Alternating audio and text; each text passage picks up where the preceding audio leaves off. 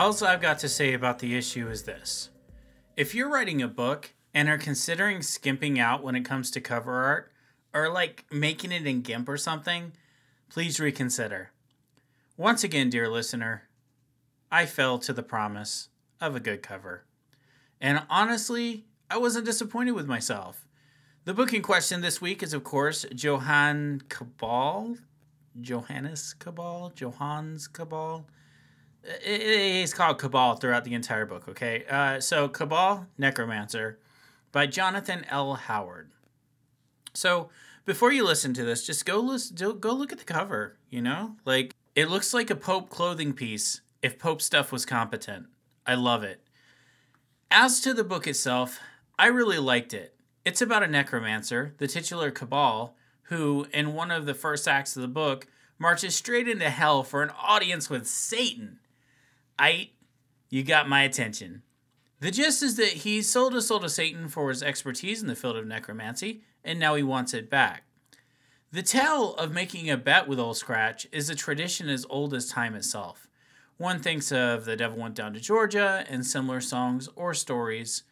Uh, the other side of that is selling your soul, going to the crossroads.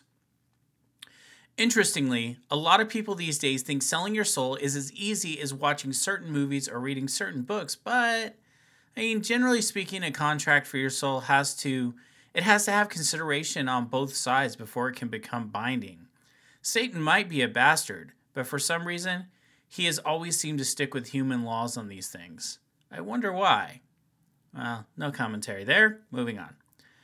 Ultimately, the book revolves around this bet.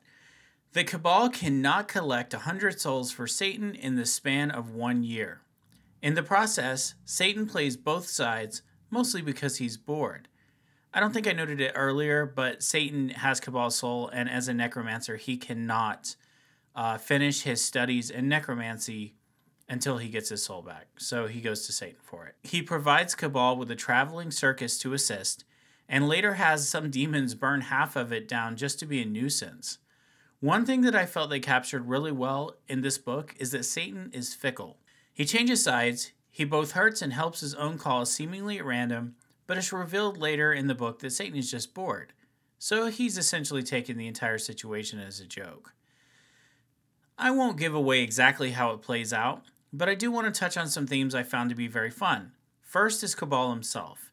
The story is told in limited, omniscient third person view. And as far as Cabal goes, it plays his cards very close to the chest. You don't even find out Cabal's true motive until the last paragraph of the book. Hints were dropped about it, but nothing you could really work the truth with. Although it did end up making sense, it felt a little bit like a Deus Ex motive. Is that how you'd say that? Deus Ex motive? Deus Ex motiva? Uh, sorry. I don't really intend that as an insult. It was just interesting. Another part of Cabal that was really interesting to me was his relationship with his brother, Horst. See, I have a little brother.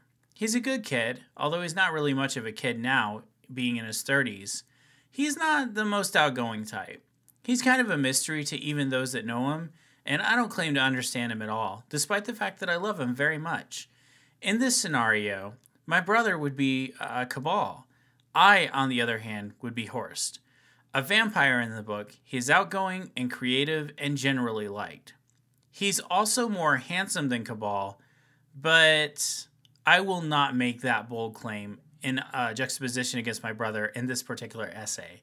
Being as such, there's friction between the brothers, although generally speaking, they like each other. If the author did not have a brother growing up, I'd be shocked.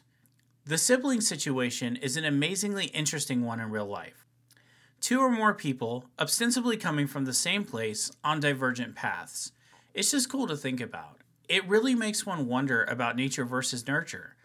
One difference between these fictional brothers in my life, besides the vampires and literally raising the dead and shit, is that the Cabal brothers were tense because Horst was always the favorite. In my experience, my parents did their best to keep everything equal, and I don't believe that Jeff and I have any sort of rivalry unless it comes to running split times, in which case, my little brother is the undisputed king. I do love you, dude, if you happen to listen to this. Another running theme of the book that I really enjoyed was the approach to hell. Really, most of the book was a shit take of hell, with incompetent demons, a bored Satan, and one very overenthusiastic administrator. It's depicted as a shitty place to be, but not really because of biblical torture or any of that, mostly because it's so human. This book is not an innovator in this sense. Johnny the Homicidal Maniac, Little Nicky, shit, even my own comic Disco Infernal all delve into the nature of hell and how it was influenced by humans. The depiction is never favorable. Another one I saw recently that actually does it is Helluva Boss. Same concept. To Jhonen Vasquez's credit, though, uh, the creator Johnny the Homicidal Maniac, he made heaven equally unpleasant. How's that for showing both sides?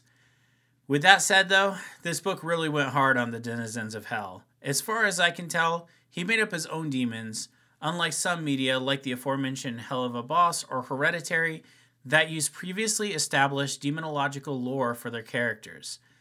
This, believe it or not, allows them to establish their own personalities without being weighed down by the Goetia or other interpretations of said lore, and I think that plays on the strengths of the book. Because it's silly. At no point are you really worried about Cabal. While the stakes are supposed to be high, I mean, Cabal's very soul, the book is honestly too goofy for you to take too seriously. Even the art of necromancy itself, a really heinous art if you think about it, is kind of portrayed in a funny way as well. It reminds me a lot of John Dies at the End, which was similarly whimsical in its way. As an example, the first time that Cabal does actual necromancy in the book, he kills two men that try to rob him and then brings it back. The entire book, they are almost comedic relief, just stupid zombies trying to do their thing. I don't know. It's just a fun little book. Good occult fiction is generally hard to come by, in my experience, with the recent exception being Ninth House by Leigh Bardugo. Should have looked that up before recording.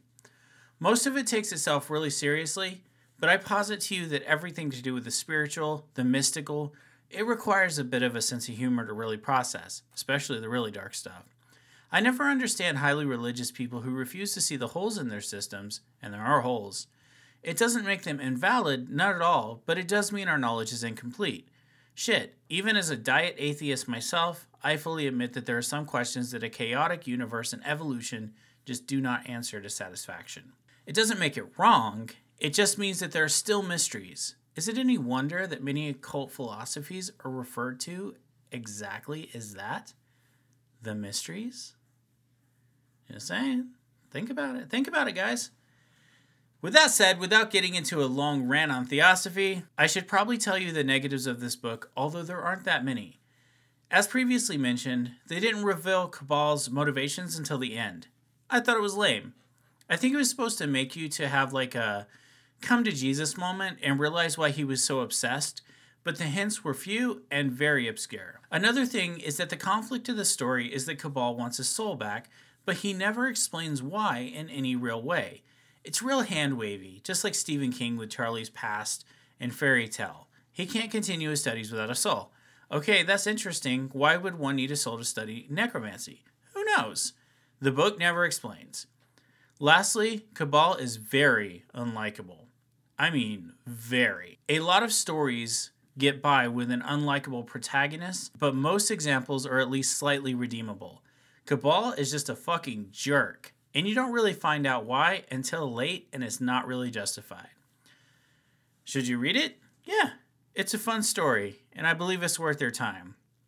As I said before, good occult fiction is a difficult thing to come by, and you don't really see that much of it out there. I think that it should be a genre that gets a lot more popular, and there are a lot of cartoons that are delving more into it than the literature does, so maybe we'll see that continue to develop.